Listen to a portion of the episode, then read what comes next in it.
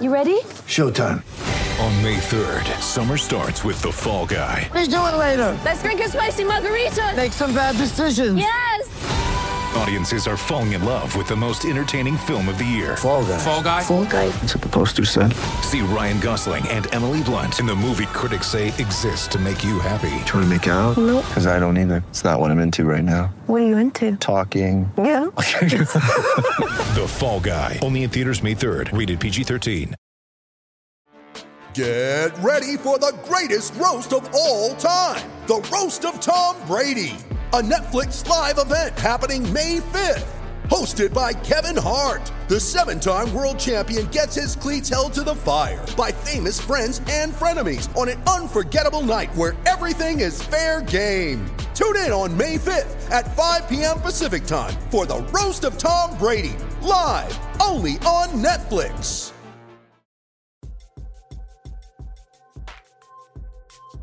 All right, welcome in. John Zannis, Bobby Manning. It's a Saturday night edition of the Garden Report, which means it's among our less well attended uh, shows that we do. The kids are out. No, this Um, one's gonna be packed, John. I don't mean with the people. I don't mean Oh, with the people. two in the right audience. now. I don't mean in the audience. I mean the Jimmies and the Joe Oh, Sways, okay. and they got to get there. The their panelists. yeah, the hosts, the panelists, um, and that's that. I will say this: we don't typically do guest panelists on the Garden Report. We're not against it. So if there's anybody out there you think would jive with this group and you want to make a suggestion, we're more than happy to hear uh, what you have to say. I'm not saying we'll necessarily do it, but I'm willing to listen. Um, if there's any outside voices you want us to bring in, uh, we would talk about it for sure. Um, a couple things we want to tell you guys before we start the show. First recommendation. Everybody likes Gelso. He's afraid to come on. That's the reality. Okay. We're gonna need him at some point. He better get Nick- ready. Nick misses you guys. He does. But uh, you know, he's got he's got stuff going on too. Want to tell you first off, uh, pod, uh podcast is always brought to you by Athletic Greens, your one-stop shop shopping place for 75 high quality vitamins to help you start your day right. Use that code right there, Athletic Greens, not code, I should say. Go to athleticgreens.com slash garden, free one-year supply of vitamin D, five free travel packs. Uh, and of course, Calm. Can't go wrong with Calm, right? The number one mental wellness app to give you the tools that improve the way you feel. Calm.com slash garden. Receive 40% off a premium subscription. We'll tell you more about these terrific products that sponsor the Garden Report uh, here. But first, let's talk a little bit about the game. I guess a game like this, when you enter it, and again, Celtics win this one 117 uh, 108. Uh, the story coming into the game, Al Horford, as he's done all season long, out for the second night of a back to back with the quote unquote back, whatever stiffness, whatever they call it. But that's what he's been missing uh, these games with. Uh, Malcolm Brogdon tweaked that hammy. This is a second straight game. Again, they're back to back, so it's not super shocking. Um, you knew he'd be out a little bit here. So, you know, he was out against the Nuggets, out again here. We'll see if he comes back. Joe Mazzulla did deem it day to day, and he'd be back sooner than later. I think missing these two games was automatic, but we'll see what happens if he can come back Monday. Uh, Jaylen Brown also out. He banged his knee uh, late in that game doing one of those stupid walk up plays, which I hate. Uh, but anyway, it happened. So what happens basically tonight becomes one of those nights where you're like, oh, is Jayson Tatum better than the entire Pistons team? Uh, and the answer, Bobby, was yes. Um, Jayson Tatum on his own is better than the entire Pistons team. Uh, and you got good contributions from some other players as well, uh, primarily Marcus Smart. But uh, this was the Jayson Tatum show, and the Celtics ended up kind of. They had him at arm's length most of the game. I mean, there was clo- Detroit would make some runs again, but it just felt like this was one the Celtics were not going to lose. Yeah, and they could make up ground quick when they needed to in that Yeah. first quarter. Uh, Bogdanovich was hitting them with the mid range, and they're hitting a ton of threes. They had a giant three point advantage for pretty much the whole first half, Detroit, that is. And the Celtics ended up making it up pretty quickly into that third quarter. Just a monster third frame uh, where Tatum got a shot going. Again, he goes 5 of 12. I was just telling you off air that I felt like it was one of those games you've talked about where all right, Tatum's not at his best, but he's still making a big impact on the game, and you're still going to look at his stats at the end and say, he was pretty great. Like, even though it wasn't his best game, it wasn't up to his standards, he still had a pretty great night. It was enough to win. And he just went supernova in the second half. That's that was just silly stuff that he was doing, especially the pull up corner three in the right side. I saw people who were there were tweeting Jerome Allen was like basically telling the whole Pistons team to run at him on that play, and he still hit it. Uh, it's just ridiculous what he's doing on any given night now. And I keep saying this, but as much as I loved him, and I've loved him, John, from the day he's come into the league, I had my doubts, and I know you did as well, about whether he could reach that top echelon, like Yeah. number one in the league. And he's if he's not there, he's very, very. He's number close. one in the This is league right now. Ridiculous. He's number one in the league right now. Giannis he really is right is. there. Curry's doing some crazy yeah, stuff, so it's a mix. But It's close. It's funny because then Luka's always going to enter the equation. But again, Luka doesn't play the defense Tatum does. But the prob, the difference with Luka is, I mean, his usage rate is frigging insane. He literally impacts sixty percent of the Nuggets baskets. But and there's probably only one guy in the world that could do that. yeah, so I mean, so it's insane what Luka's doing. That's the four right there: Curry, Giannis, Tatum, and Luka. That's the conversation right now, and everybody else is on the outside looking in. Um, yeah, maybe I'm missing one. I don't think so right now. Jokic, maybe, but I yeah, you know, I, it's fine. I, you know, uh, it, it's it's on a different ballgame. I'm going to throw up this super chat, guys. Thank you for the super chats. If you send them, great. We're not going to stop you. Uh, by no means is it something we're uh, asking for or begging for, but we really do appreciate it when you do contribute here to the Garden Report. Uh, and I, Dirk, again, I get it, man. This is the thing like I, I'm a hundred percent with you here on this comment, and I, we've had it. We've had this conversation the last two, three shows, right, Bobby? Like too many threes, too many threes, too many threes. Again, I don't care if you take that many threes, if you make that many threes. Um, and that's the thing is, they're today they were jacking them because they didn't have the horses to get you know into the paint and to get where they wanted to go so they were shooting a ton today probably more than you would want to see and not necessarily all quality but again it's just they're making them. You know, they're making them at a good enough clip where it doesn't matter. And I totally agree. It's a fun team to watch again right now. Yeah, and Joe Joe has talked about the fact that you got to be aggressive with you with pulling up from these spots when you're open because he thinks that when you don't take this open space, uh, you're going to over dribble and turn the ball over, and that's I think something that's played out with this roster so far. They haven't had issues with turnovers early this season. I think much of that has to do with them being pretty confident in getting those shots up here, uh, particularly on these passing sequences. And again tonight. Uh, pretty great stuff in terms of moving the ball, especially Tatum to the corners. Uh, you had White, I think, doing some good stuff in terms of keeping the ball moving quickly, even though he had a dreadful uh, shooting night in this one in a spot start.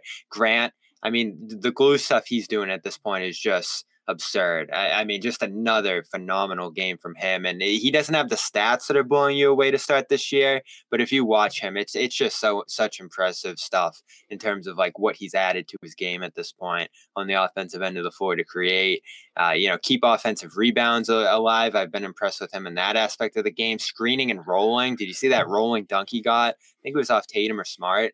Uh, he was great around the rim in this game, and I'm glad he got close to the basket in this one because they need, as you said, they didn't have people that could go inside and open up that area of the floor, and he took it upon himself to do that.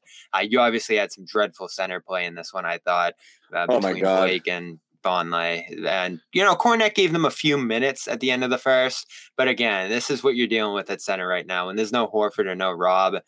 You're digging deep there for some production. And those guys at least played hard in this one. But I was fully prepared for this to be a letdown game.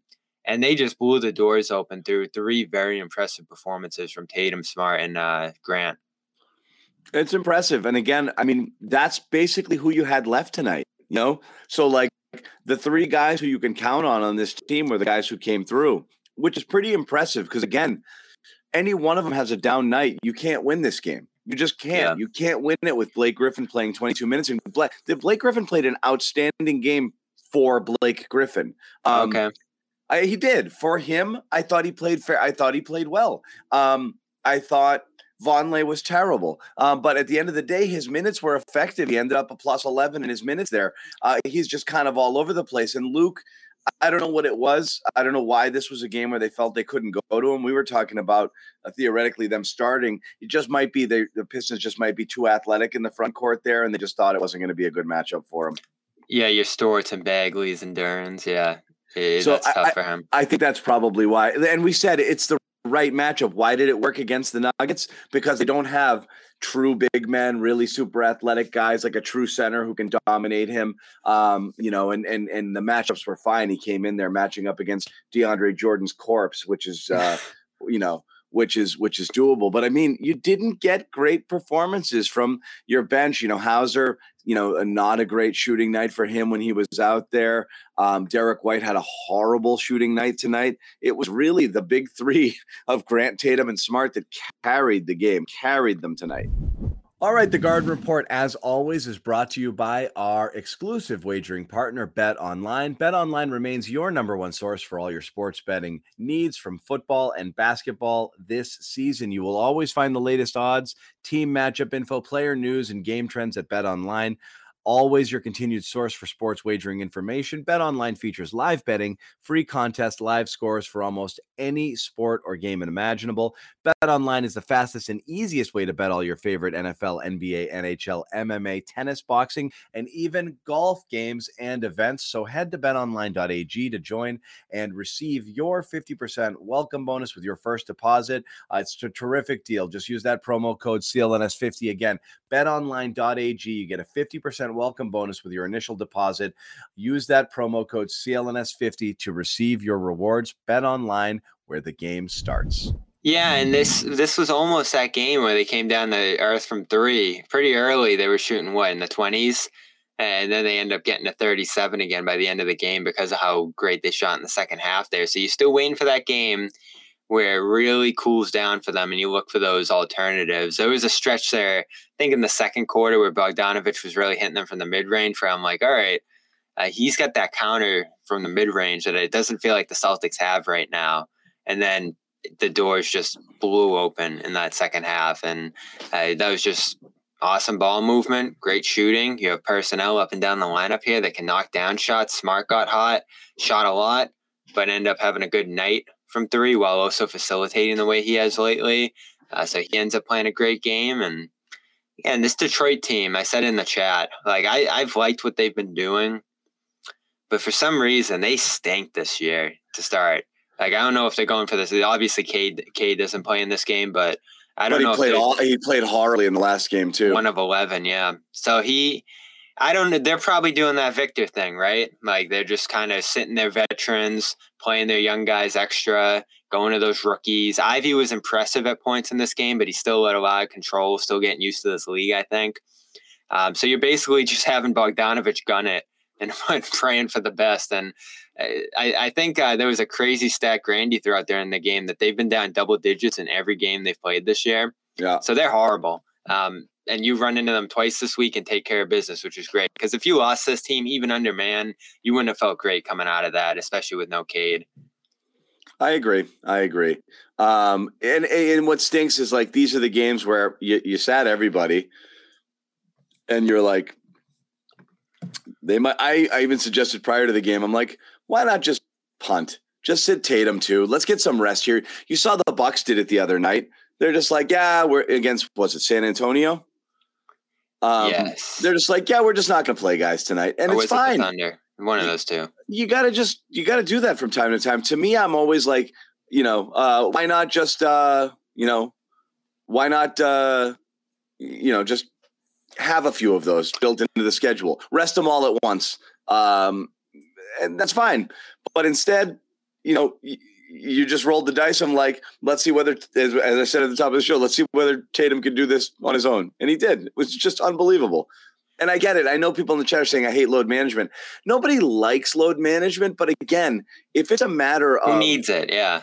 yeah, it's a matter of just, you know, do you want your guys burnt out? You know, like we're talking about, I mean, look at it both ways. A lot of people are like, Jayson Tatum was fried at the end. You know, you can't blame him for his bad performance in the finals. He was tired.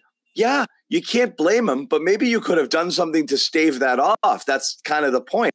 If you're a team with eyes on a deep, deep, deep postseason run, you can totally take those nights uh, and do it. But that being said, screw it. They went out there. Tatum, who's you know seems like he's just doesn't get tired ever. He's a freaking Iron Man. He's out there, uh, you know, playing playing huge minutes, and he just did it single handedly. And it was like old school Tatum type of game too, which is the I'm just gonna have to kind of do step backs in people's faces all night here because I'm the only one on the floor who can really create, and he did. Unreal. He, he went back to the mid range too. Guys are feeding him on that shot. He makes them all of it uh, going left. I thought Yep. the Pistons forced him left a ton, and he still Yeah. did some good things on that side. He finishes with the right hand, but whatever. Uh, this this is this is crazy what he's doing right now on both ends. And you talk about the sustainability of what he does, him being available every game.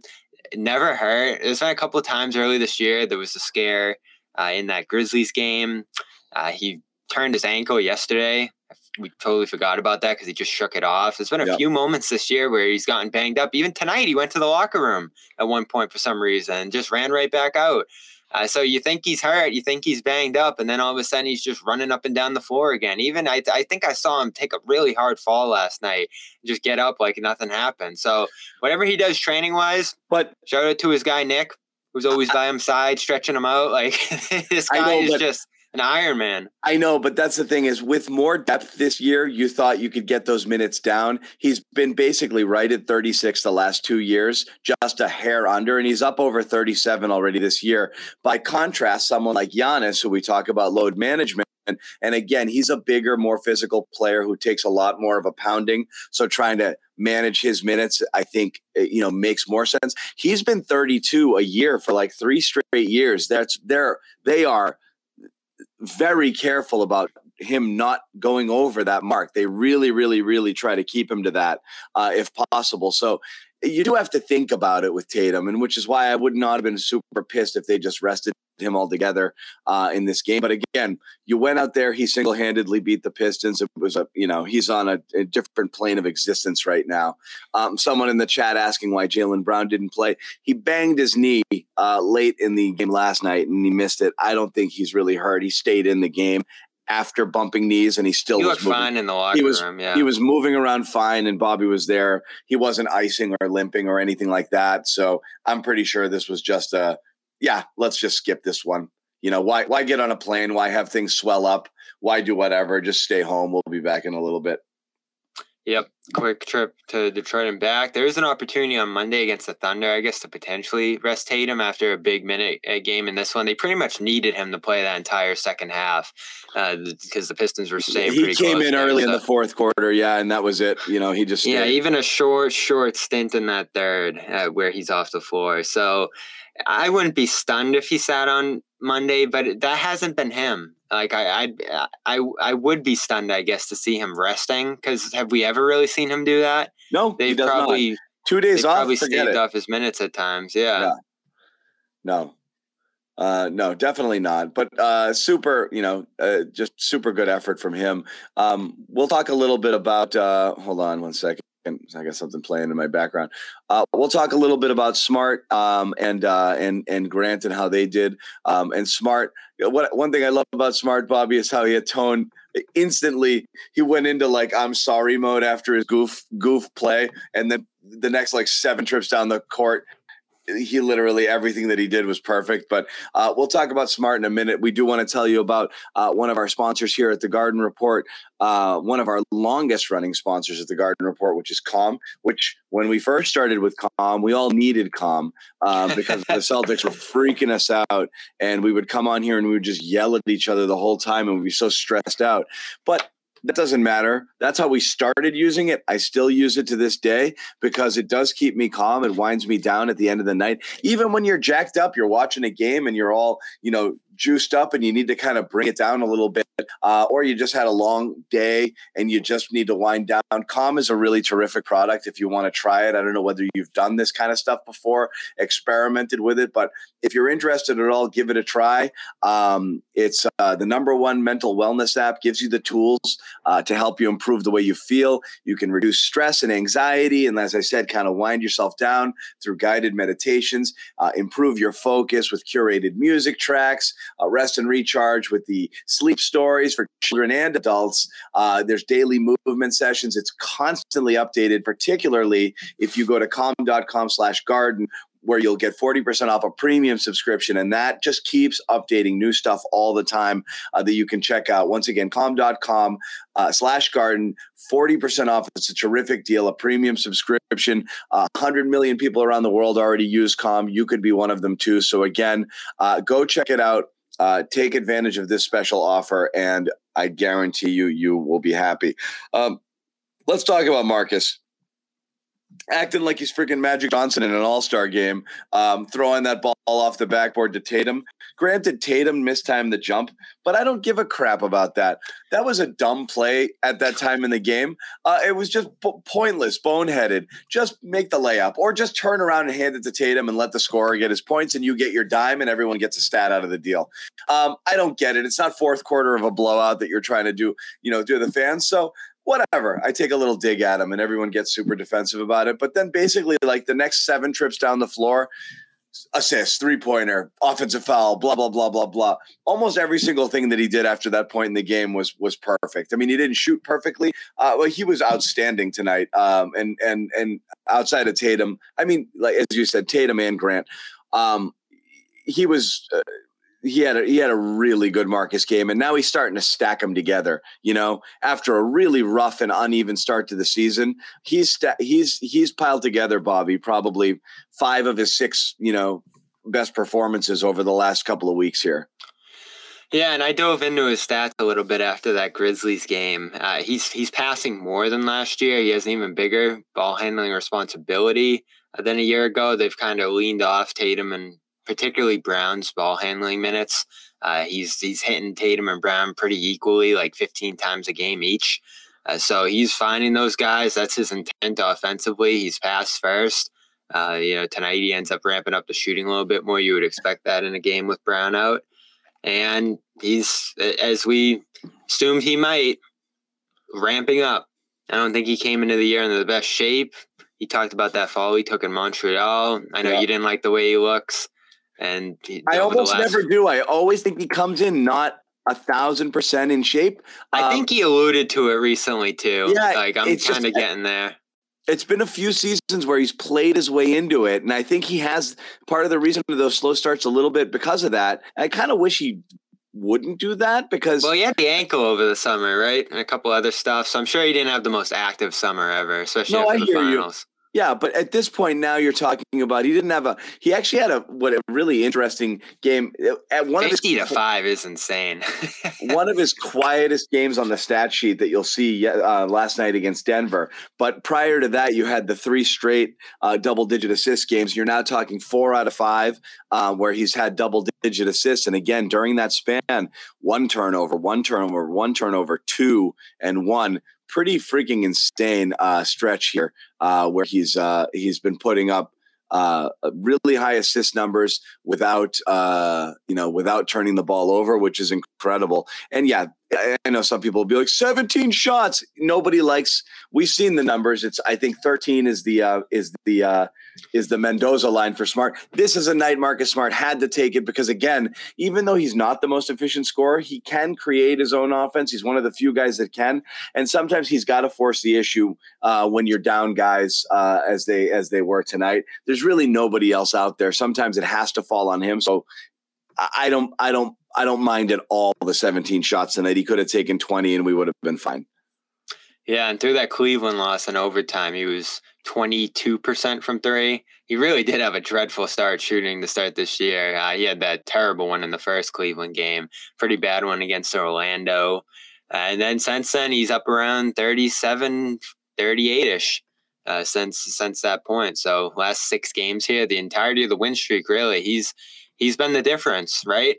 Like he was he was just dreadful to start the year through the four and three start, and then since then he's he's given them everything he needed. And you didn't even get this from him last year in terms of double digit assists, that well, kind of production in a game. Like the assist totals are pretty low. I've always loved his passing. That was the biggest reason I loved the fact that they turned it over to him at point guard after the Kemba trade. Uh, but now you're actually seeing him have these like Chris Paul style games, Rondo, like the big assist totals where he's just whipping well, the ball everywhere I'll throw this. Uh, I'll put up Kess's comment here because I totally agree with this. We we we see the double digit number and we're like, wow, and then everybody will go on Twitter and be like, see, Marcus can pass, and then he won't do it for a while. I seeing him stack it up is great, but I totally agree here. I, there's no reason in this offense with the role that he's being asked to play and the way they're shooting, he shouldn't be getting nine, 10 assists every single night. You know, the, he absolutely should because again, when guys are hitting shots, it's that much easier to stockpile these these uh, these stats and these extra assists here. Uh, the team's shooting, you know, insane, uh, you know, fifty plus percent or whatever whatever their percentage has been over the last few games. Um, and and Marcus doesn't need to score on this team, so he should absolutely. You know, we've we've been talking for years, like be a pass first point guard, be a pass first point guard. You know, uh, Absolutely, he needs to be here. His shots should always be in the six, seven, eight range, and he should be just dishing, dishing, dishing. And every once in a while, yeah, maybe the shots tick up just because he gets a lot of open looks. But I totally agree. Around eight, nine, ten assists should be the standard for Marcus Smart. That should be what he averages in this on this offense. Yeah, and we're we're about to enter like the second decade of this debate at this point. it's kind of crazy. Eh, like so much of the offense he's able to generate and the leverage on that end comes from the fact that he's super aggressive taking threes. He'll get downhill, even though he's not the crafty. Well, he is a crafty finisher. He's not the most consistent finisher. He just sort of creates uh, positioning down low in these weird positions, and that's where he makes himself a little bit unpredictable to defenses. I think sometimes you end up having a game like this where he's finishing left side and he's hitting threes, and it's like, oh, do we all of a sudden have to count for Smart? And then I think that's where he creates with some Uh, shot fakes and all the different stuff he does. He's gotten in the post more this year, which I've loved. And so you always have to take a little bit of a balance with him. There's going to be the good, it's going to be the bad. Right before that alley oop play, he had this really awkward offensive rebound where he missed inside, grabbed his own miss, and just flung it right over to Blake for two. like this is the Marcus experience, and you got to live with it to some degree because he's so impactful. Like he really is. He's this is like three games in a row where he's had that crazy outlet pass after after recovering a loose ball. He's just everywhere right now, and it's super impressive to watch. I know someone in the chat brought up the benching against Chicago, and it wasn't. Was it a benching? There's a foul trouble there. I don't know how you how you classify it, but you brought that up and the impact that could potentially have, and that does seem to yeah, be a little bit of a line of demarcation. Foul. He got fifth foul, but they liked what the uh, what the offense looked like, what the you know what the people on the floor were giving, and he, given, and he only came back in in that game uh, for defensive purposes late.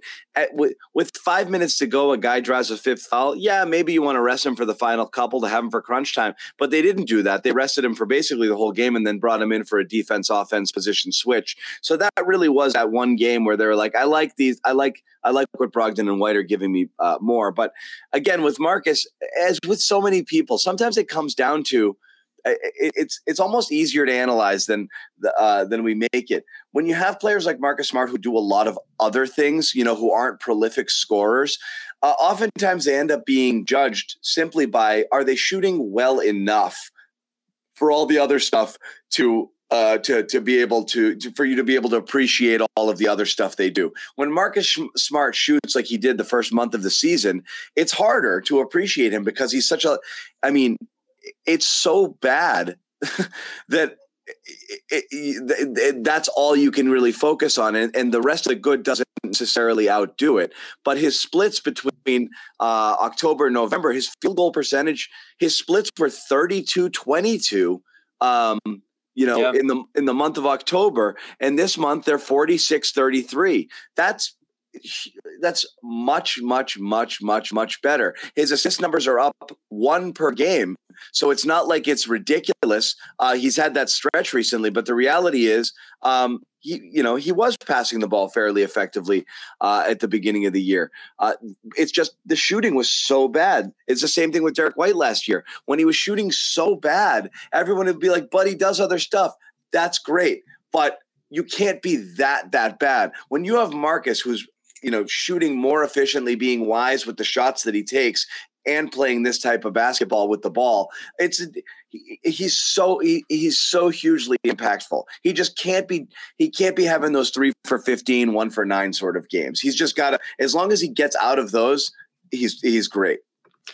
Yeah, and the most trouble this team's had so far, because they've pretty much rolled through the schedule to this point, is obviously Cleveland. And I think what Cleveland did in both of those games well is funnel the ball back towards Smart, double Tatum pretty aggressively, have their big men in the post to seal off that area and force Smart to shoot a ton of jump shots. And that's that's been an outcome that hasn't worked well for the Celtics going back to like the 2017 East Finals.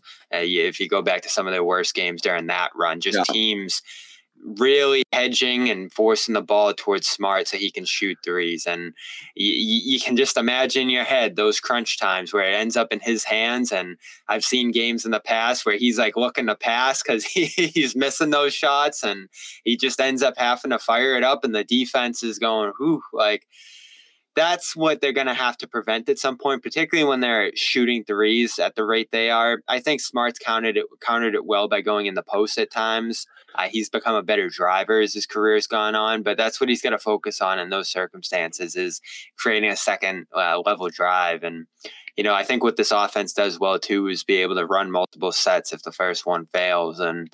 Uh, they can use a full clock. That's it, right? You talked about that the other night. You don't want him shooting with 13, 14 on the clock. Yeah.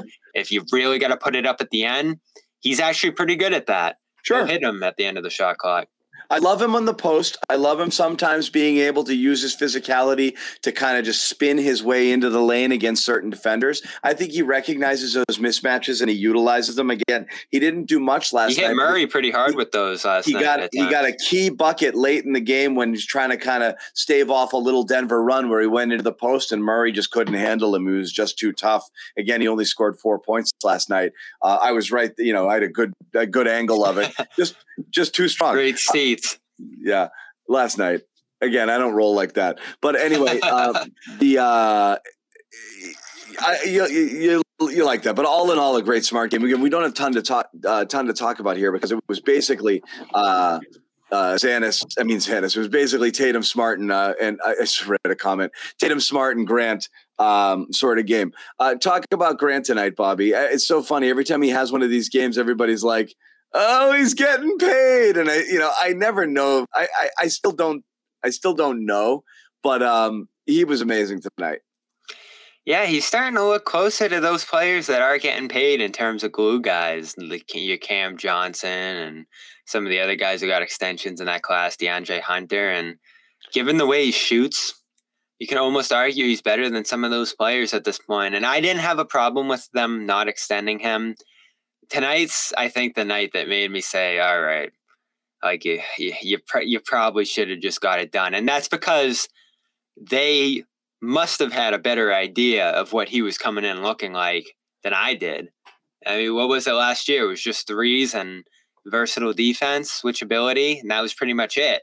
Now he's passing, now he's rebounding, now he's I think defending even more versatility, versatility bef- between like strong guys inside and uh, wing defenders. They moved him into the starting lineup, as Joe Mazzulla talked about last night, to guard point guards. Like now Ivey, that he's starting, like a little bit different, right? Because if he starts and he stays there, and he's you know kind of uh, you know again. You know, it's almost kind of like I'm not saying he's the same type of player, but it's almost kind of like Crowder was for Phoenix, which is like, you know, does a little bit of everything for you, a little bit of everything that you need. Um, you know, and that's that's that's kind of like Grant. And if he is a starter, uh, you know, on a championship uh, caliber team, it kind of changes things. It changes the perception a little bit. Yeah, and especially when he does so many things you need. Like if you lost him, imagine if he wasn't available right now. There'd be quite a few things you'd be missing. That outlet for Tatum as a shooter, a guy who can guard pretty much every position. I, now that Horford, I think, is sort of, I don't, I don't want to say taking a step back because I still think he has some great defense in him, but Grant has closed that gap, I think, in terms of like the most versatile defender on the team. Uh, and then obviously he's done some great stuff passing and rebounding too now. So he's continuing to expand his game. I, he didn't seem like a guy who'd be able to layer his game coming in the league. It was, it, it seemed like what you saw at Tennessee was what you were going to get. Uh, but the way And he in just fact, you got continues to something that's totally different than his type, the type of game he played at Tennessee, which is so weird. yeah. So that's He the just, question. a- he was just a bulldog down low. He can't do that. He's not tall enough. It doesn't matter if he's uh, wily or slippery or physical. He's just simply not tall enough to play that style of game in the NBA. So he had to evolve. yeah, and I'm talking offensive rebounding. By Yeah. the way, Right. But like he could, he couldn't, sc- the way he scored at Tennessee, he could, he can't score like that in the NBA. no, and I, I like him bringing it back at times uh, in a game like this, particularly as at least as a roller. He's worked on a screen game too. He's worked on so much.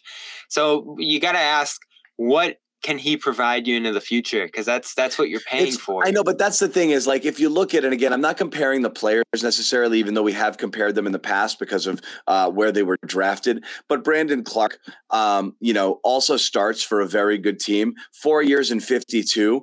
That 13 million dollars, I'm sure, is exactly But roughly. he's better than Clarke. I understand, but that's exactly roughly where the Celtics would have liked. And again, you're talking about a guy. He's better than Clarke, but Clarke brings you different things: uh, energy, defense, rebounding. You know, uh, you know, he's he's he plays above the rim. He, obviously, he can't shoot it like Grant. He's not as a complete and as a refined basketball player. But in terms of value, he's valuable to that team, and he's kind of the same. I'm not comparing the styles of player. It's the same ilk. Is he the one, the two, the three, the four, the five? No, he's somewhere in that mix where he's useful. They like him. That's what they think he's worth. That's what he's worth to me. When you're in that 13, 14, 15 range, it makes sense. As soon as you start talking about 18, 19, 20, it gets to a point where it's like, I don't know, man. I might be priced out. The problem with a guy like Grant Williams is you're much worse if you don't have him, but you have to draw a line somewhere. You think they're ready to pay a guy who's a marginal starter or a guy coming off the bench $20 million as a reserve, you know, as, as more of a six man? It's that's a big luxury item. And, you know, and especially when the tax is going to go through the roof with Tatum and Brown extensions, if you're able to hang on to both of them, that's a lot of friggin' money to pay somebody. I really think they wanted badly to get that, you know, that type of extension done. They would have loved to wrap it up, you know, whatever they got robbed, maybe a little bit more. Uh, and that would have been it. Uh, and Grant didn't want it. So now they're stuck here. Yeah, and he understands where the league's going in terms of the cap. So let's say it's Money keeps going up. deal. Any deal you sign today is a bargain in two years. So absolutely. Right. It's a bargain for the team. So he, he he understands that, and that's going to be the case he holds down. Is twenty million in the fourth year could be cheap under the new cap in twenty twenty six or whenever that's going to be. They, they're going to have to just do it, right? You, you can't. At this point, you're paying big tax money. You don't have another guy in this. I know we all love Hauser, but Hauser's not Grant. And then Horford's aging. So I've said this he's your starter after Horford. And I don't know when Horford's going to be out of the league. You hope you get him back on a veteran minimum or maybe a mid level. But if he plays great, I don't think he's giving you a bargain. And so this is going to get expensive. You're going to have to make a tough choice, possibly. And Grant's a younger ascending guy. So I don't think there's any scenario where even if another team throws an offer sheet at him, and that's what's going to happen now, right?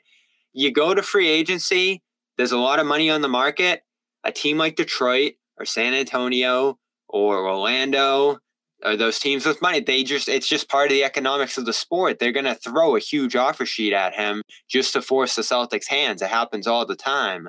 Uh, so he's gonna make 20 million at this point. If he does this for this whole season and he's done it the whole way so Uh, There's far. nobody, there's nobody doing this that's making 20 million right now. They're not. It's just not. A guy a well, it's a new, it's a new, it's a new cap unless landscape. here's the thing if grant is a guy you if grant is the type of guy you think goes somewhere else and all of a sudden he's a 15 point per game scorer and more of a focal point of a team's offense and one of their top three or four players absolutely he's worth 20 he's not that's the thing i actually think grant williams off the celtics is a worse player because he might be asked to do more or some stuff that's kind of that he's out of his depth You, you might bit. not be wrong, but we've seen this in the So sport. that- How many guys teams- have signed big deals that teams are are above their smart, teams are smart, Bobby. Okay, teams, you want you pay that type of money to a guy who hasn't yet shown that their production matches the money you gave them. If you think their ceiling can get you there, Grant is not a ceiling guy in the sense of like you never see him scoring 17, 18, 19, uh, making an all star team or something like that. I don't think anybody envisions that. They're smart. They know that that's a lot of money to pay for a role player. It's always why, like, you know, you talk about Draymond, you talk about Smart, you talk about these guys whose value to the team is probably greater than it is to other teams because he fits the role that that team asks him to play. He's perfect for what they do.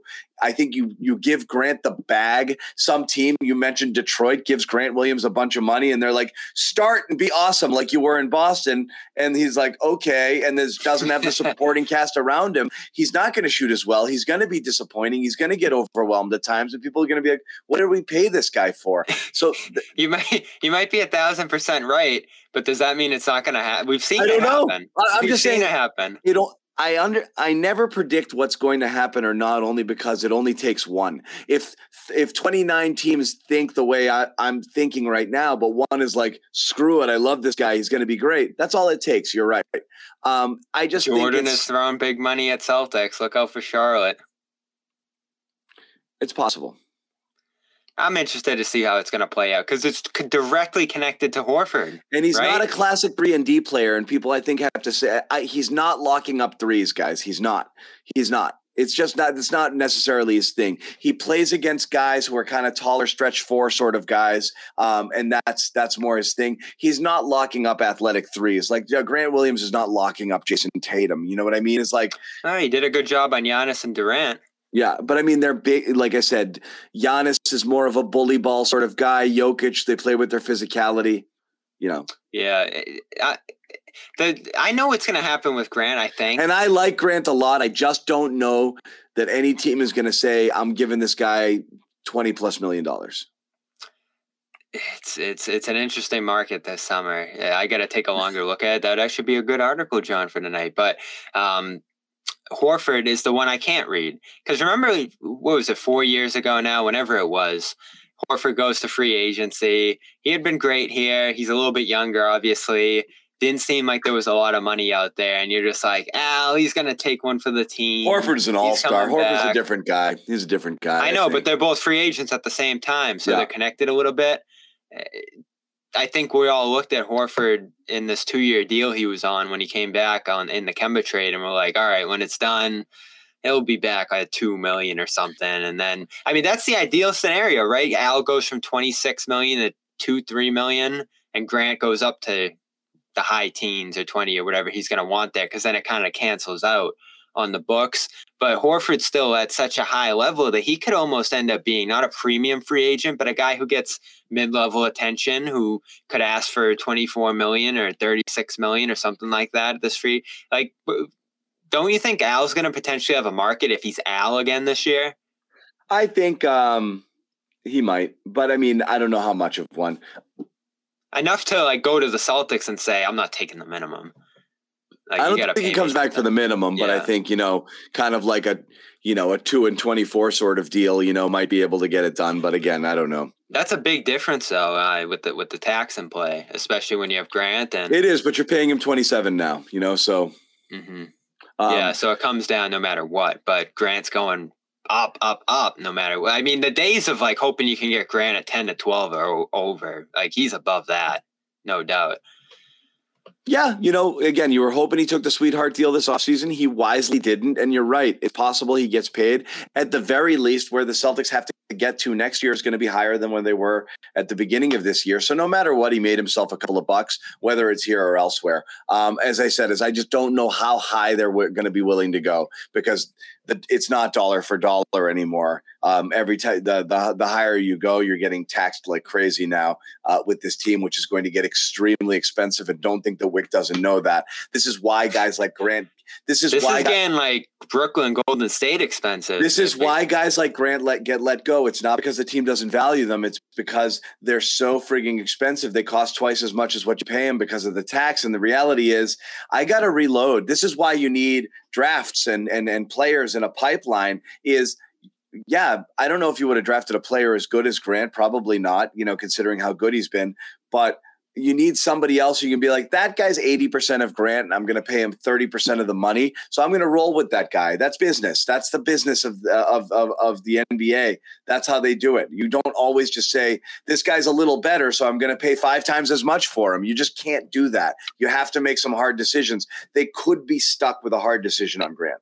And that's still that lingering Danny impact because he drafted so bad at the end. They had to make up for it with Yeah, these big trades. Brogdon, a couple White. guys in the pipeline now. You'd probably be like, Grant, take it or leave it, man. We love you. You don't. So he's got you over a barrel a little bit. You let him go when you're worse. But you should if you should have a couple players here where you're ready to like, yeah, you let your middle class go and you you let these other you wait till these other kids get into contract years and into their whatever. That's you know, kind you of the what cycle. help too? Pay, and pay your this- stars and you draft well. That's the key, you know, and then make some savvy veteran signings along the way. But those guys who you pay, like I said, those you're paying a lot of 20s and whatever to the Marcuses and the Derricks and the Grants. They make you so much better, but there's only so many of those guys you can have on your team. You can't give everybody 20 million. 20 million to Horford, 20 million to Marcus, 20 million to Derrick White, 20 million you to can't Grant. do it. Yeah. You can't do that in the NBA. That's the problem, you know? 20 Mhm. I know it's only 12 or 13 14 to Rob, but it's like it's you're throwing lots of money at these guys plus you're going to have to go 50 and 40 for Tatum and Brown. Yeah, and, and they've made plenty, of good moves, particularly under Stevens. Like they're in such a better place now, where you have Hauser at six million over three years, and I think Kornet signed for nothing for a couple of years here. So they're doing a little better job at the back end. Yeah. You like a guy like J.D. Davison when that's your only available asset in a draft of fifty something. So they're doing better there. I think they're starting to focus more on that, but they're behind. So you have your White at in the teens and you have your Brogdon on big money and you have this backcourt that's pretty expensive. And then, you know, Pritchard needs an extension next year and then two years after this. So a lot of stuff's coming up. Uh, they- they're going to have to, I think, kind of move and shake some stuff around if they want to keep the cost low. Who knows? We didn't think they'd go here with the tax. So maybe there's another level above Brock this. 20. I mean, like I said, it's, it's so many guys making money here. You know, it's like I, there's a lot of guys making money here for a few years. You know, there's no money coming off the books. Grant could be a casualty just simply because of that. That's the tough part. Brown. Look at what he could potentially. Now I know we haven't seen him reach all NBA level early this year. I think that was something people assumed he could potentially do. So it's probably more of a manageable deal uh, if he's going to come back in 2024. Uh, but there's the off chance that you sign him to that designated extension, and he's a 300 million dollar guy. Tatum. Uh, with another, you know, I don't think there's any doubt Tatum's going to be all NBA for year, you know, forever. So he's going to be another 300 million. This this is going to get insane, and it almost makes you. I know people are. One of the first comments on the show was, "Why did they get rid of Bol Bol?" Well, now I, I you know, people keep saying like the Golden State Warriors do it. It doesn't matter. The question is, will Wyc do it? And does anybody believe he will? Uh, it's again, as Bobby said, we didn't even know whether he'd go as deep into the tax as he has simply to make the Brogdon trade and to field this lineup now. I- Anybody think that Wyc is going to spend to the levels of the Joe size and, and what they're doing over in uh in uh in Golden State? No, it's a my different situation. no, my friends. arenas. Yeah, it's uh, no, I'm sorry. No, they're not. I agree. I uh, who if you've been on this show before, you've heard me rant. None of us got into this uh, whether it was professionally or as fans to watch millionaires stay under billionaires stay under the tax. I don't give a crap about uh, owners' money. I want them to spend it and spend into the tax and go friggin' broke because that's what you're supposed to do when you're an owner. Win. You know, like Go you're not in broke. it to make. Yeah, I I don't care about your money. We're just saying what do we think is going to happen. You know, yeah. so- they gotta they gotta find a way to get off. the there's a eBay lot of people selling teams right now, and there's a lot of people really interested in buying them. So I don't know. Maybe Wyc cashes out. You know, maybe they win it all and he cashes out. Wyc's not going any. I saw him courtside. He's as fired up as ever.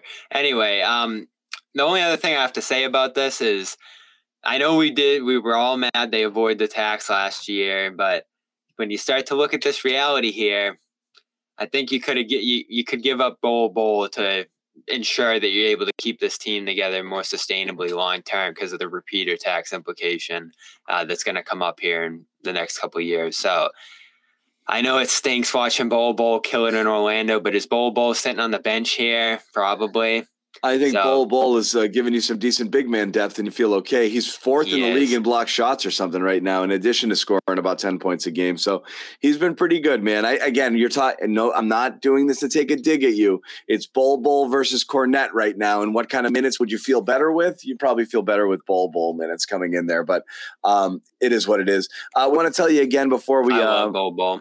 Yeah, before we uh, you know, before we wrap again, we got to tell you about another one of our terrific sponsors here at the Garden Report. And I know a lot of you have tried it because a lot of you have messaged me to talk about it. And I know all of us uh, are regular users of Athletic Greens, one of my favorite products we've ever had on the show. Um, I use it daily. Um, I I, I like all of the benefits that it that it gives you, which is uh, better gut health, uh, uh, more energy, clar- mental clarity, uh, you know, improved, optimized immune system. Uh, for those of you out there that don't want to go shopping for a million different pills and supplements uh, in order to figure out what it is you're supposed to put in your body to to, to feel right. Uh, AG1 kind of does it all for you. Uh, 75 vitamins, minerals, one scoop, little cup of water, first thing in the morning, drop it and you're done. Uh, and that's it. And and that's it. You've taken care of your health for the day. You don't have to go out and get a million different pills and supplements. Uh, it's diet friendly, uh, no GMOs, no sugar. Um, supports better sleep quality and recovery. Uh, really terrific. It really comes out to about three bucks a day. Definitely worth it. Uh, again, if you're interested in this type of thing and you've always wondered, like, what should I be taking on a daily basis? Again, it's all here in one shot here. So again, arm your immune system with the convenient daily nutrition, one scoop in a cup of water. That is it. To make it easy, Athletic Greens going to give you. Uh, or we're going to give you, along with Athletic Greens, a free one year supply of immune supporting vitamin D, five free travel packs with your first purchase. All you have to do, and please make sure you do this, is go to athleticgreens.com slash garden. Again, athleticgreens.com slash garden uh, and pick up your free gift. Uh, even if you are not sure you're interested, do some research on your own, see whether you uh, you might like this kind of thing. And if you do, again, it would be great for us if you went and purchased through that uh, website athleticgreens.com slash garden that way they know that we sent you uh, and they're happy and we're happy and we get to keep our sponsors uh, and keep bringing you uh, all of this uh, free entertainment. So um, bobby any uh, any other thoughts? Uh, we, we our, our boy dropping 50s here um, isn't here tonight um, but yeah for most it's mostly free. Um, any other thoughts on tonight's game Nothing on tonight. I, again, you're just glad you get through one like that. I'm not impressed by Detroit, so I think you're still looking for this defense to make some growth in the games ahead here. Your your schedule is pretty manageable. What are they at? Six game, six wins in a row now. So you, you're gonna beat the Thunder on Monday, you would think. Although they've been pretty scrappy. You get the Hawks on Wednesday. I'm interested to see if they're for real. I, I still don't have a good feel for it yet, but their defense you can take advantage of. The Pelicans still aren't a great defense. Uh, I think that might be a back to back, or maybe it's Friday. But this is a little stretch ahead here where you're kind of head and shoulders above these teams, and you should just be taking care of business night in, night out. I know you have your eyes on minute management. That's certainly something they're going to have to take care of here because they're getting bumps and bruises. Are you worried about Tatum's wrist at all? I know he addressed that last game. I don't, I don't know. That's kind of weird, right? So what he br- it was a small fracture in the playoffs. Yeah. Didn't really come up at all. And then he fell I was it. talking to some people about this yesterday. What's like the impact of your left wrist? being I mean, on what off? he's doing right now, uh, no idea from where it would be. I don't know. I mean, it's it's not his shooting hand, so obviously, uh, whatever. But I don't know if that's if that affects him going to his left, if that's why he finishes right, if he's feeling discomfort there. I don't know if that impacts him at all. I guess it's not ideal, but I mean, you know, if you're going to have something going on, I guess that would be a place you'd rather have it than like a knee and ankle or your right wrist or right elbow or whatever it is. Um, whatever it is, it's he's he's the best player in basketball right, right now. You can't be too worried about it. Yeah, it's just early though, so you hope this stuff doesn't build up as the schedule goes on here. And there really isn't a lot of time for rest, particularly for him. They're still pretty reliant on him, uh, especially on a night like this. Though they've been able to get good minutes without him out there, so that's important too. Um, yeah, it's it's tough to nitpick all, all this right now. It's it's a lot of great. The defense is moving in the right direction. I feel like Rob's going to be back at some point here you know, over the next month, month and a half, and you're going to be Rob's pretty a- formidable at that point. Rob's the wild card. Everyone will get really mad at me, I, I- and don't. Nobody wants Rob to succeed more than I do. Um, uh, you know, I, I am obviously a huge Rob Williams guy, and I, I think the he's such a ceiling raiser for this team, and I don't even think he scratched the surface on how good he can be. I'm just really, really, really, really concerned, and I, I you know, Even as he progresses, it doesn't matter. I'm just again, I just don't know. I don't know what you see when he comes back, and I'm so nervous now that again you have one of these. Uh, up, you know, oh, he just needs a couple games off just for rest. It's slight discomfort. I can't. It just, I'm so nervous about what he's going to be when he comes back. I, you know what I want him to be, and you know what I, you know, I want to be it's going to take time. Don't start it's not even that. I don't care games. about it. I don't care about how he starts. I don't care about how he looks. All I care about is that whole like you're just waiting for the other shoe to drop. He plays 20, you know, 15 games, 18 games, and all of a sudden you get that little flash on the Twitter from the Celtics PR and it says Rob Williams out tonight. You know, knee discomfort. And then it's like the update is like, oh, he's just managing and he's got to do it a couple of games. Um, and uh and and and and, and I'm like, oh god. Time for no. calm. I just don't know if people understand what arthritis is, okay, and what happens when you have these knee surgeries. When you get it, it's rapid, and what you don't want to see is this another setback right away. That's why it's pins and needles for the first. You just want him to make it through the year. It's pins and needles with a guy like this because you have these types of surgeries. You remove little bits of things, and then you've got issues with the cartilage there, and the cartilage starts to wear away. And as soon as you develop that osteoarthritis, it it could be rapid onset, and then it's your you your Kemba Walker tomorrow. So it's scary, scary stuff.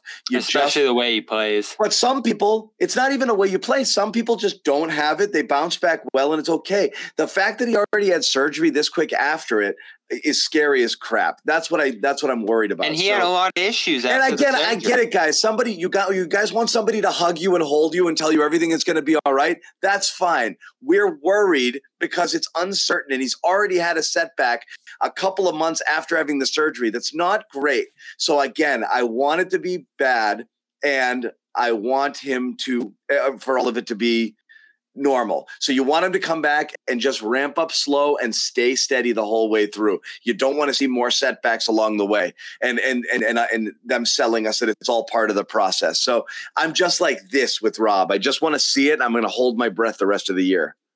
I, th- I think that's fair. And I obviously predicted that this would be something of a lost year for Rob just because of that eh, weirdness around the setback. And it's it's this is the one of the hardest parts about this, John. You can't get good info on health and surgeries and injuries. Eh, Like it's just always the bright side, optimism. Here he comes. He's doing great. And then, like you said, the other shoe drops, and it's like, er, Yeah. and we're, we're all kind of keeping an eye on that with Brogdon right now. And it seems like he's doing fine, but eh, who knows? Is he back Monday? Is he back in a couple weeks right now? We still don't have great clarity on that. I, I didn't see if Joe commented on that tonight. Keep an eye out for that, but uh, you're definitely hoping to see Brogdon on Monday. Um, so you can get a feeling that he's progressing here, at least get an I, indication. I that- think Brogdon's going to be out. I think Brogdon's going to be out the better part of a week, but I don't think that's a big deal. It's who. All right, so you're back down. You're you're calm on Brogdon now. No, but I mean, re- it's it's not calm. Hamstrings can go a bunch of different ways. He could have been out multiple weeks. He could be out a week, day to day. It's What, what does tightness mean? Nothing. That's what you feel when it grabs. Like Yeah. it grabs and you're like, uh oh, and that's a sign that you've strained it. Then you just never know how bad those things are. So the fact that they called it mild, great. The best thing about stuff like that is they've got a team of like specialists working around the clock to get those guys right. But again, who cares if he misses three, four games at this point in the year? Who Against cares honestly if he misses five, six, seven, eight? You know, it doesn't matter. Uh, you know, it doesn't matter. This stage of the year, this is where you want Malcolm Brogdon missing question, uh, missing games. Yeah, we haven't talked about oh they're missing Brogdon right now either, so they're doing a pretty good Which job is- sustaining there. which is crazy because again, you know, I thought Credit to Pritchard. that's why I flipped out watching last night's game when I joined the show because um you know I, I thought those broad that would that would be a big impact. The, the starters came out and they just couldn't miss last night. But you saw a little bit of dip in that second unit when Brogdon came. I was like, this is going to mess with them a little bit because that second unit had been drilling everybody, and Brogdon was the was the was the catalyst for all of it. That Brogdon, that Tatum and the bench lineup was just insane. Um, and you lost something with Brogdon there. You could definitely see it.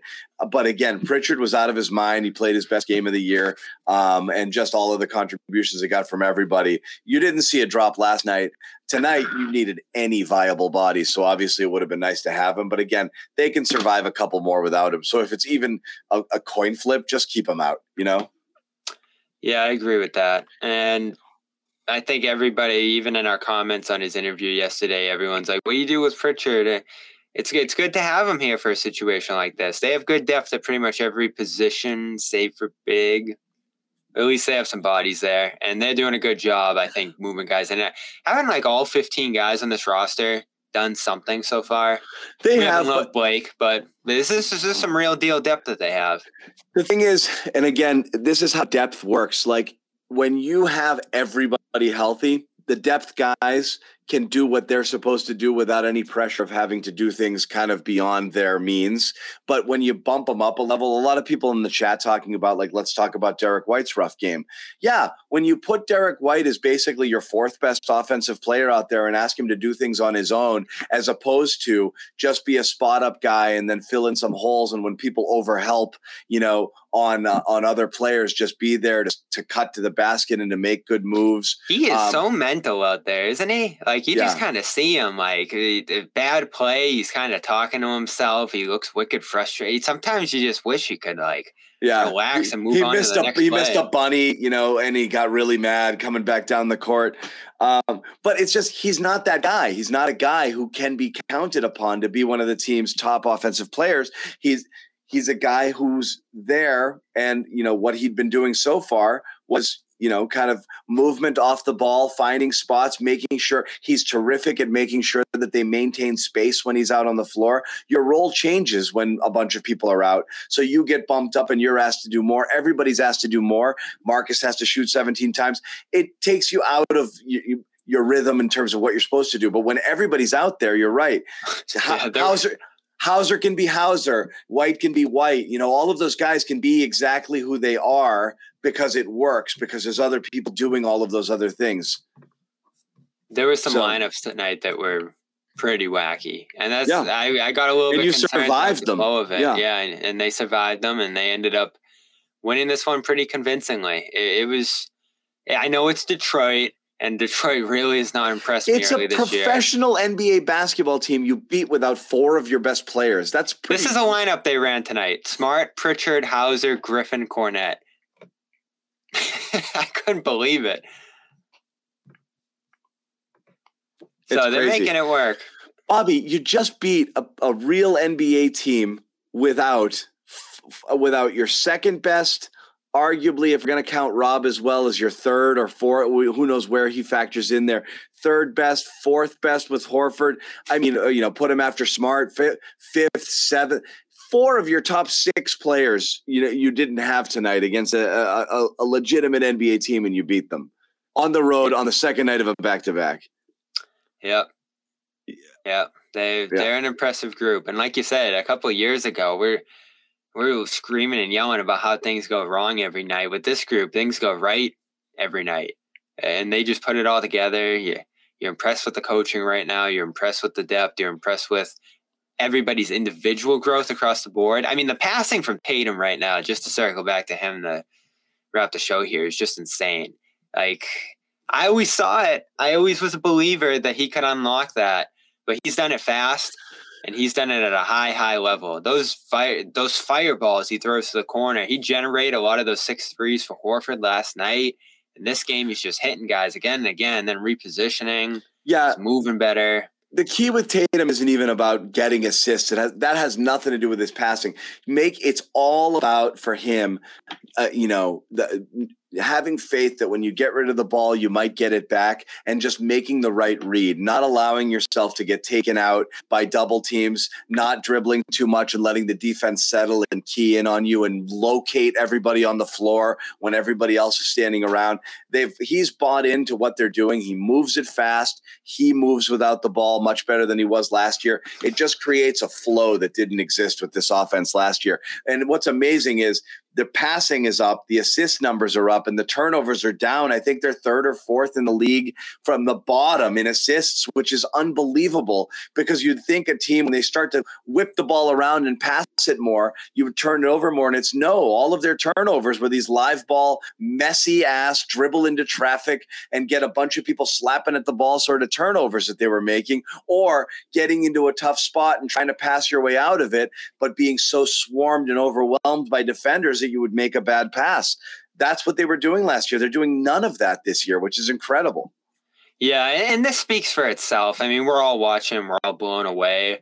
But I, am extra impressed when I look around the league. And Horford talked about this a little bit last night. I, I, I'd recommend people go watch Horford's presser from last night because I think he did a pretty good job explaining what's going on with the Celtics so far. But you look around the league, there's some good teams that are just in a mess right now. The Warriors, namely, uh, you have your Mavericks who have hit a wall. Some of these contenders that you think are going to be certainly the Heat, who I thought were wicked weird from that first game the Celtics played them in. Uh, there's just a lot of teams that are getting off to rough starts. You don't even have to mention the Lakers. Uh, th- there's some real disasters around the league early on that you look at and are like, I'm thrilled I'm not them. But not only are you not them, you're the opposite of those teams where everything's just hitting. You got all the answers. You're finding this flow. This is, a, I think, culmination of going back to when we started this podcast. And they had all these issues, and they've played together for years now, and they figured it out. And that playoff run last year, like these guys still really call back to that and all the lessons that they felt. And I think the weight of those moments, all the little mistakes they made, seem to stick with them. They found out what they need to do and what they can't do. And they've pretty much cut out all the stuff that they can't do the turnovers, the stagnancy, over dribbling, just everything we complained about during even that postseason run. It's all gone right now. And you hope that they can sustain it. You hope that they can be healthy. They're already having a little bit of trouble with that. Um, and you hope that they can get back to some percentage of that defense from last year. Because again, like we said last night, I'm holding. The, I know you're thrilled with the start, John, and I am too. But at this point, anything less than a championship doesn't matter. Anything less than a finals appearance. But I agree. I mean, it's a finals or bust team, and everybody knows it. Um, and it's hard to get there. And yeah, could they get could they get to the conference finals and lose to a very good Milwaukee Buck team? Maybe. But you're right. It's a it's a it's a get to the finals or bust sort of situation. You have the eyes on a bigger prize, which is again why Brogdon missing a few games early doesn't bother me, which is why some defensive letdowns early in the season doesn't bother me, which is why I don't want to see, not only do I not want to see Robert Williams until he's ready, I don't want to see Robert Williams until not only his knee is fully healthy, but he actually plays his way into off-season and training camp shape. So when he's ready to go full tilt, give him a month to get himself in shape and get ready to play so he can go out there and give you useful minutes and not be winded going up and down the court because he's trying to get in basketball shape. Get take your time. Your goal is to get I don't care where you are, you want to be as close to a full team entering the playoffs as you possibly can be and make a run. That's that's the goal for this team. Nothing nothing else matters. I agree. Anyway, guys, back to backs here, so we're good, but we're back at it Monday with OKC, and then what do we got? Wednesday? Yeah, the Hawks are on Wednesday. I'm trying to figure out when the Pelicans are. That one should be a fun one. Hawks should be a fun one too. They always give the Celtics some trouble. The road the East game. is fun, and generally speaking, there's a lot of fun matchups in the East. Yeah, the this year. Pelicans are Friday, so the back to backs are done for a little while here. Yep. Uh, which is good. Dallas coming to town later in the month too, day before Thanksgiving. There's some really good a, a Chicago rematch. A lot of good stuff coming up after that Thunder one, which I don't. The Thunder are seventh in defense. I don't know if you know that. They've given some teams some runs. I know they they gave the Bucks a little bit of a run. I think they might have actually beaten them. Shai's playing out of his mind. I don't know what to expect from them. It's going to be interesting because I don't think they're the Pistons. Like the Right. Pistons are just horrendous to start this year. Like worse offense, worse defense. Thunder, the offense isn't great. You get some guys you never heard of Yeah. if you look at their lineup, but um, defensively they've been scrapping and they've been sticking with some teams. So I'm interested to see how that's going to go. No, it's good. It's fun. Fun versus Atlanta, fun at New Orleans, at Chicago, and then you got a nice little home stretch there: Dallas, Sacramento, Washington, Charlotte, Miami. Back to backs, Miami. That kind of double header uh, with you know uh, playing them here. Will home- Kyrie be playing on December fourth? You know, I don't know. there were some reports today. Saw those, right? So- yeah, so- I mean it's funny. Things have changed a lot in the last two days. I mean, when I was on the Max Pod, I said this guy's never playing for the Nets again. Now it looks like it's pretty likely he's going to play for them again, right? Now it look now it's starting to look like he will play with them. So we'll see. But uh, anyway, as we said, um, ton more stuff. By the um, way, yeah, they're number one in defense since he left, which is crazy. yeah, yeah. The the yeah the Kyrie the Kyrie on Kyrie off splits are are very bad uh, for him with Brooklyn. Wasn't that a thing here too? It's uh, I just saw the number again today. It's significantly worse. There was his final year. I remember, and Jimmy and I will laugh about this the whole time.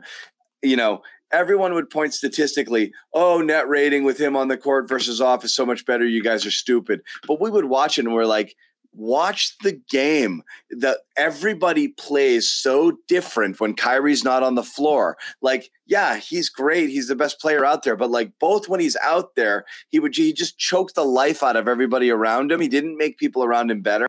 They were so happy to not have him that they were playing better when he wasn't out there. Uh, again, you have to feel that there's a little bit of a weight lifted when Kyrie's not out there um, for, for those teams. And also, I mean, he's such a ball dominant player. A lot of people end up just standing around not doing anything and they feel useless. You know, you see a lot of players have that effect sometimes where they're so good, but it, it kind of neutralizes other people because they're just not involved enough. And eh, the only guy who doesn't seem to notice it's Durant, right? I think the team's done with him, but I think they're terrified of where that would lead Durant. I think so too. Um, so we never really know there, but um, yeah, we'll see with that. Again, uh, give you guys a, a, a quick reminder. Again, shout out to our sponsors once again. Calm, uh, really great. Calm. That's the thing you do at night, even though you can do it during the day too. Uh, but this is what you take at night. Calm.com slash garden. Number one mental wellness app out there. You can go, um, you know, listen to your sleep stories, your music, your nature sounds, whatever it is. Calm.com slash garden. 40% off Calm premium subscription um, when you when you go there through uh, calm.com slash garden. And then when you wake up, what do you do? Boom. Scoop of Athletic AG1, Greens. Athletic Greens, cup of water, 75 vitamins and minerals. Go to athleticgreens.com slash garden, a free one-year supply, vitamin D5 free travel packs, really everything you need to get your mind and body right here at the Garden Report. Once again, Celtics win this one, uh, you know, fairly comfortably with a with a skeleton squad, 117, 108. Jayson Tatum goes bananas uh, with 43 points, and uh, he was just the man tonight. Uh, fun game. We're back on Monday night uh, with the full cast of characters, I believe, including uh, Joe Sway, Jimmy, and Sherrod Blakely. Uh, we will see you guys on Monday. Thanks a lot.